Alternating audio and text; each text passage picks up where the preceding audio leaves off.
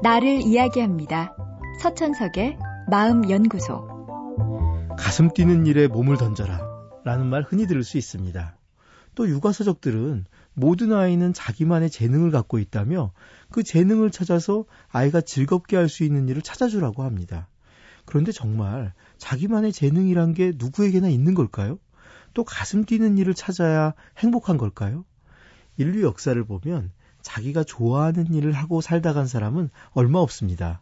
오히려 살아남기 위해 일을 한 게 지구별에서 살다 간 인생들의 일반적인 모습이겠죠.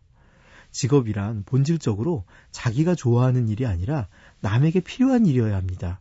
그래야 남이 내 직업에 돈을 지불하고 나는 그 돈을 이용해 생계를 유지할 수 있습니다. 그런데 자신이 좋아하는 일이 사회적으로는 별 쓸모가 없는 경우도 많고 또 쓸모가 있더라도 경쟁에서 밀려 그 일을 할 수 없을 때도 있습니다.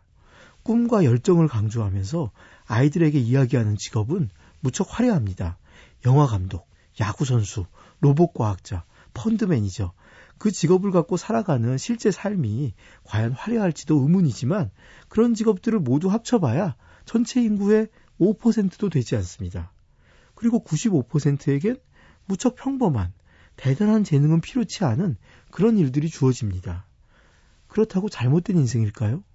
원대한 꿈이 없다고 자기 직업에 가슴이 뛰지 않는다고 해서 의미 없는 인생일까요? 그렇지 않고 또 그렇지 않아야 합니다. 대단한 직업이 아니라도 자기 삶에 만족하고 즐기며 살아갈 수 있는 그런 사회가 되어야 합니다. 또 그런 개인의 삶의 철학이 필요합니다.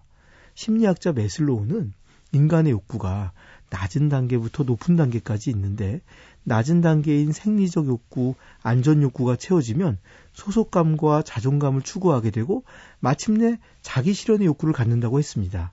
그가 말한 자기 실현의 욕구란 자신의 잠재력을 최대한 발휘하려는 성장의 욕구를 말하는데 어떤 대단한 직업을 가져야 하거나 슈퍼맨이 되라는 의미가 아니라 자기를 알고 자신이 바라는 삶을 살라는 겁니다. 자기에게 맞는 평범한 행복을 찾고 느끼라는 의미입니다. 당연히 그 행복은 직업이 무엇인가에 의해 좌우될 수는 없습니다. 가슴 뛰는 직업이 꼭 필요한 것도 아닙니다. 직업을 넘어서 자기 인생을 전체적으로 바라볼 수 있을 때 자아 실현과 행복은 더 가까워질 겁니다. 서천석의 마음연구소. 지금까지 정신건강의학과 전문의 서천석이었습니다.